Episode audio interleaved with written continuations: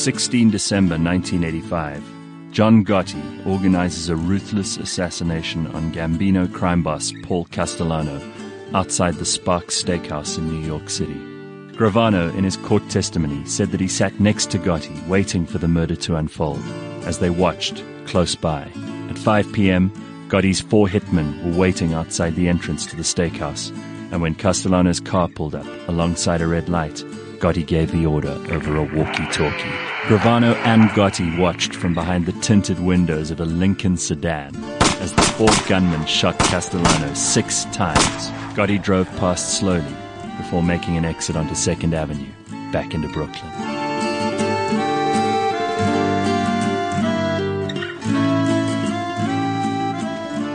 This is Blind History, and we advance to the year 1940. Anthony Medera and I are going to talk a little bit about John Gotti, who's one of the most famous mobsters in history. An Italian American gangster became boss of the Gambino crime family in New York City. Showed the world who was boss. You know, I love the story about John Gotti. So he got what he wanted. A lot of people say he took down the mafia. He had a massive ego, hmm. huge ego. He was a bully and a brute and violent, but charismatic, good looking. He knew how to dress. What he wanted was to be the greatest. And he actually watched these, the Godfather movie and he actually really believed it. Hmm. And so that's what he wanted to be. And ultimately in the end, the fact that we're talking about him here and the fact that he's, especially in the 80s, he, he was on the front cover of Time magazine and the New York Post, etc., etc. So in the end, he got what he wanted. He died reasonably young in 2002. He died in jail, hey? He died in jail from throat cancer. Obviously, those big cigars that he kept smoking. But he was in the mold of Al Capone.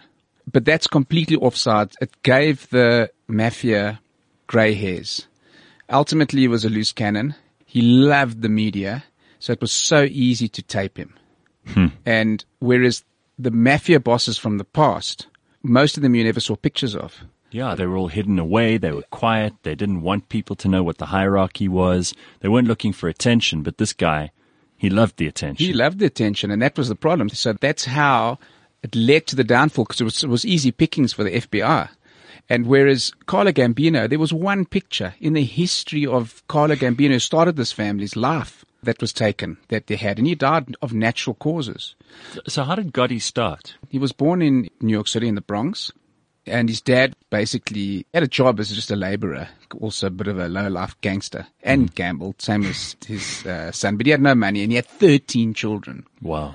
So he obviously definitely believed in Mother Teresa's strategy, but ultimately in the end, he was number five of the 13. Wow. And they were dead broke and poor. By 12, he was actually quite an accomplished thief But didn't he also sell drugs at an early age? in his teens. Yeah. So I'm not aware of that. It definitely, he brought drugs into the mafia. Oh, wow. I'm jumping around a little bit, but just prior to becoming Don, Paul Castellano, who was the Don at the time, had been appointed by Carlo Gambino just before he died. Mm-hmm. Paul Castellano was the brother-in-law of of Carlo Gambino, and they called him the Pope. But he was going to take the Gambino family, which was the biggest of the five big families in New York that had come across in the early 1900s he um, was going to take them into a new way where a legitimate business Right. part of and the new era. And he was Sort of like in The Godfather, where Michael tries to take the family into legitimate business. exactly 100% uh, but he didn't mingle well with the people on the street. So he didn't have that connection. John gotti came from absolute slum. So he had the connection with the people. That was the biggest challenge and that led to gotti putting a hit on him but gotti said no you know we're not making money here we're going to start with heroin but that was taboo in the mafia hmm. you actually will be killed You'll be taken out and killed. And Paul Castellano wanted to kill John Gotti because he believed he was moving heroin. And he was very scared that John Gotti was going to take the family down. Mm-hmm. So what basically happened was the underboss of the whole Gambino family, Gotti went to him and said, listen, please just talk to, to the Pope. That was his nickname, Paul Castellano. And just talk to him and just smooth things over. But this underboss died. All right. So Gotti said he was pushed into a corner, so he took him out. So he had to have him killed. he had him killed. And this is sort of in the middle of the story, but he had him killed outside a famous restaurant, and I've actually been to this restaurant. It's actually quite nice to do the mafia tour in New York. There's bullet holes in the wall. Yeah? And the, it's a seedy looking dark red type of restaurant. And it really looks like, like, a place you'd kill someone. Exactly. But outside the bullet holes, what happened was at Christmas, it was the 16th of December. Paul was going to go have a dinner with his family and he came in in this big black car. John Gotti didn't even get made men to kill him that was also one thing that the mafia frowned upon. He got the heroin dealers to kill him. Hmm. It's a famous picture. You've, people have seen it all over the place. He's lying half out the car on the ground with a pool of blood. And two days later, or two weeks later, I think John Gotti was the, was the Don of the Gambino family. Didn't take long, huh? So that was where the drug angle came from. Jeez. So why is it that we, we know so much more about him and that he's the most famous Don and he was, he was given these uh, these names and these titles, and, and he was held in such esteem by people who care about the mob and people who are interested in the American crime families. I, how did he go from from poverty and taking out a hit in Paul Castellano to to being this this larger than life figure? I mean, what was his family like? Did he get married? So he married very young. He married Victoria. They fought all the time, so he wanted to stop the fighting. So actually, he wanted to go straight, and he went straight for a week something like that. It was ridiculous. And then he went back. He was a very, very good um, hijacker. So he was famous. He went to jail for two years for, for the airport hijacking incident. He had to do a hit and he murdered his first um, victim. That's how you became a, me- a member. Yeah, exactly. Yeah. And he started building his way up. He was very, very efficient and extremely violent and aggressive. Once again, very charismatic. So his crew loved him and the people around him loved him. So at the time, as he started growing up in the family, this is where the normal people on the street really got close to him. Was he would hold these massive parties and barbecues, and that he invited the whole street. There was crime in New York, massive amounts of crime in New York before Giuliani started trying to clean up New York. And if you lived close to John Gotti, you were safe because there, there's no ways anybody's going to go and tamp come in at the, the, head of the Gambino family or even the head of the of that particular crew at the time. So they loved him. When he was locked up, they tied yellow ribbons around the trees, and it's as if somebody important and with big heart had died, but it was Gotti had been incarcerated. How did they eventually catch him? What did they catch him on? It's, it's quite an interesting story, but very briefly, up until that point, the only the only thing the FBI could do was get you on singular offences, because it was never proven that there was no such thing, and that's because the the the, the mafia made it like that. Organized crime didn't exist. Yeah. So they came up with the racketeering influenced. It's called RICA, mm-hmm. uh, Corruption Organization Act so what it basically meant was that it's an organization. So if you get taken down, you won't just go away for two years. They can lock you up for 10, 12 years. So people that were caught thought, no, no, maybe not so much. I don't want to get locked up. So they started turning state witness, which oh. had ah. never happened in the history of the mafia. And Samuel the Bull Gravano, who was his underboss, flipped on him. Squealed. Turned, squealed and he took him down. And, he, so he went down for racketeering. And because he'd been in, out, in, out, in, out, he, they threw the book at him and he went in for life. And obviously his legend grew while he was in prison as well. And it's not like his family were thrown in with him. So Victoria continued to live this larger than life life and and his own son became a bit of a celebrity and there's actually a movie coming out with John Travolta in it this year sometime. So he's become in death and in prison a much bigger figure than he might have been if it was just a New York gangster.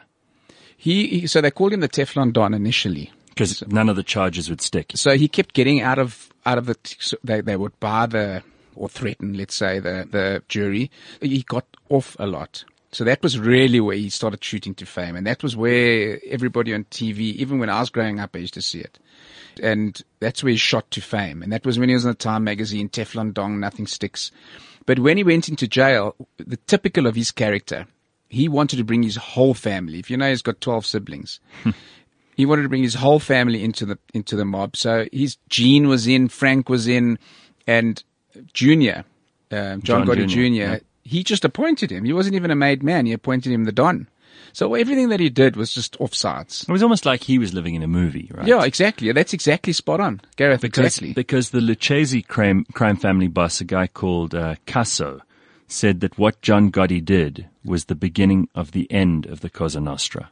True. You know, what I believe is So we talk about the heroin story. That was the beginning of the end. In other words, when they went into drugs, which they said, no, we never go into drugs.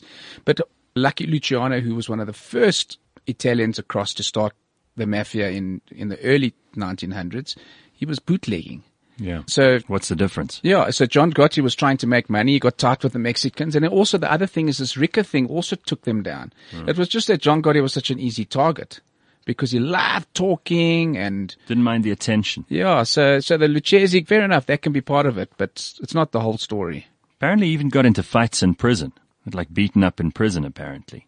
Yeah, he was a big target. But he was, as you say, also aggressive, right? Yeah, he was very, but then, you know, he was 50, so he wasn't as quick as he was when he was, when he was And, younger. and did he ever kill anyone himself? yes, yeah, he did. Many guys, or just the one that he? he- Well, I mean, it's hard to say, but his, his first murder, they, you know, they, if you look back and, and read biographies, that his first murder, so we're not sure.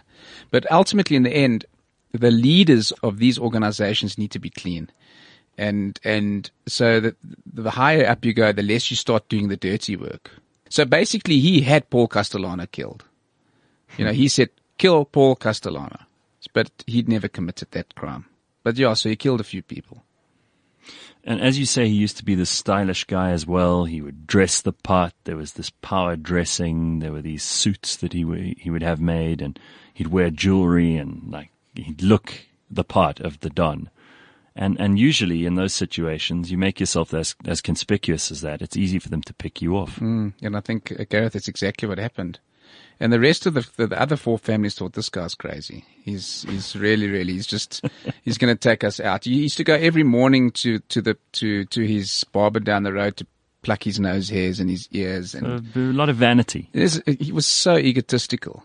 So apparently at the time of his takeover, the Gambino family was the biggest American mafia family. They had an annual income of 500 million. And in the book Underboss, Gravano estimated that Gotti himself had an annual income of not less than 5 to 10 million in his years as boss. So when he was locked up, this, the net worth was ten million. Wow. But he had a big gambling habit. Okay. So So, it would was- have been more if he wasn't a gambler. Yeah, I mean, he, he lost lots and lots of money on, on gambling. But from a young age, I mean, he just, he hijacked a tractor when he was 16 and it fell on his foot, or part of it fell on his foot and he had that limp, that famous Gotti limp till the, till the day he died. Wow. Yeah, so he was already at 16, he'd already had run-ins with the law. 21, he was, a, was already known by the police as a, as an up and coming, um, thug. And I suppose now um, his family are thrilled that uh, that he lived this incredible life that they can they can own the legacy of.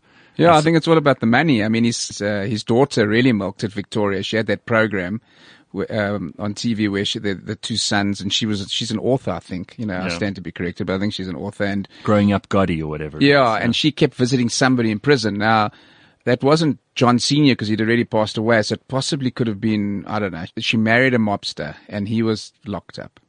But you know, if you look at Al Capone and you look at John Gotti and you look at John Dillinger, these guys had massive egos and it happens the same time. We might have talked before, you know, where we love history and, you know, you should learn from history.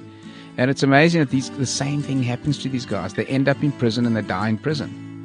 And, uh, it would be nice if they maybe looked back and said, hang on, maybe, maybe we should change the story a bit, yeah. Well, there he is, John Gotti, the most famous American gangster.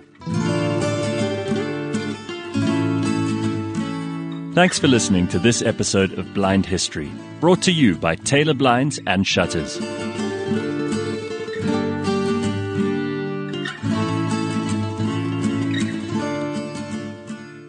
This is CliffCentral.com.